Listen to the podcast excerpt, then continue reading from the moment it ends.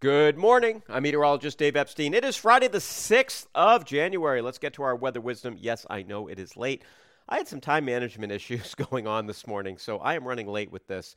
Uh, here we go with uh, snow across Worcester County right now, northern Middlesex County, up around the Lowell area. We've seen some wet snow, sleet in Melrose area this morning. This band of heavyish snow continues again, Worcester northward, and I think that's the area that's going to end up with two to five inches of snow here from this event during the day today. That rain snow line, kind of precariously close to Boston, uh, will kind of oscillate a little bit. So on my snow map, I've got basically a coating to an inch right along the coastline, one to two as you get to the 128 belt, and then that two to five, 495 northward Worcester County, western Middlesex County, on into New Hampshire, and uh, western York and Cumberland counties up there in Maine should also see some snow here during the uh, day today. So this is not a big deal.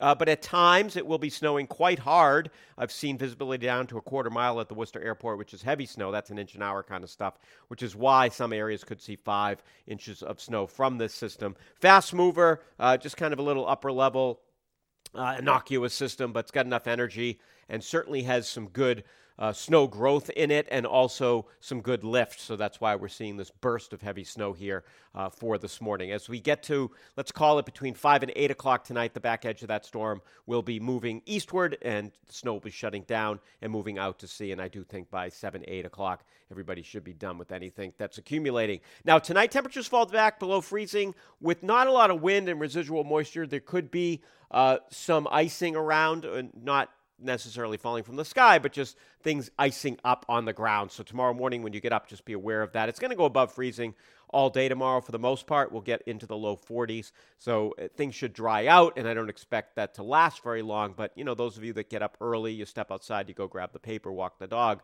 just be careful uh, because there could be some black ice. Then, as we head for Sunday, it's colder. Temperatures on Sunday generally only in the 30s, upper 30s, which guess what? That is seasonable for the time of year. We are uh, quickly approaching the coldest kind of period of the year. The absolute bottom of the of the cold comes uh, early in that late in the third week, early in the fourth week of the month and then the averages start going up very, very slowly, doesn't mean that we couldn't have the coldest air of the entire winter in February. As a matter of fact, we very well could because we just haven't had a lot of cold air. So it could be one of those years where February is colder than January. Uh, we don't know that for sure, of course. Uh, and then next week, we'll warm up a little bit at the beginning of the week and then cool down at the end of the week. Small chance of a storm here at the latter half of the week. We'll have to keep an eye on that, but, you know, I'm a week away, so I'm not going to give you any more than that's our next chance sometime later next week. Have a great morning and a great weekend, everybody.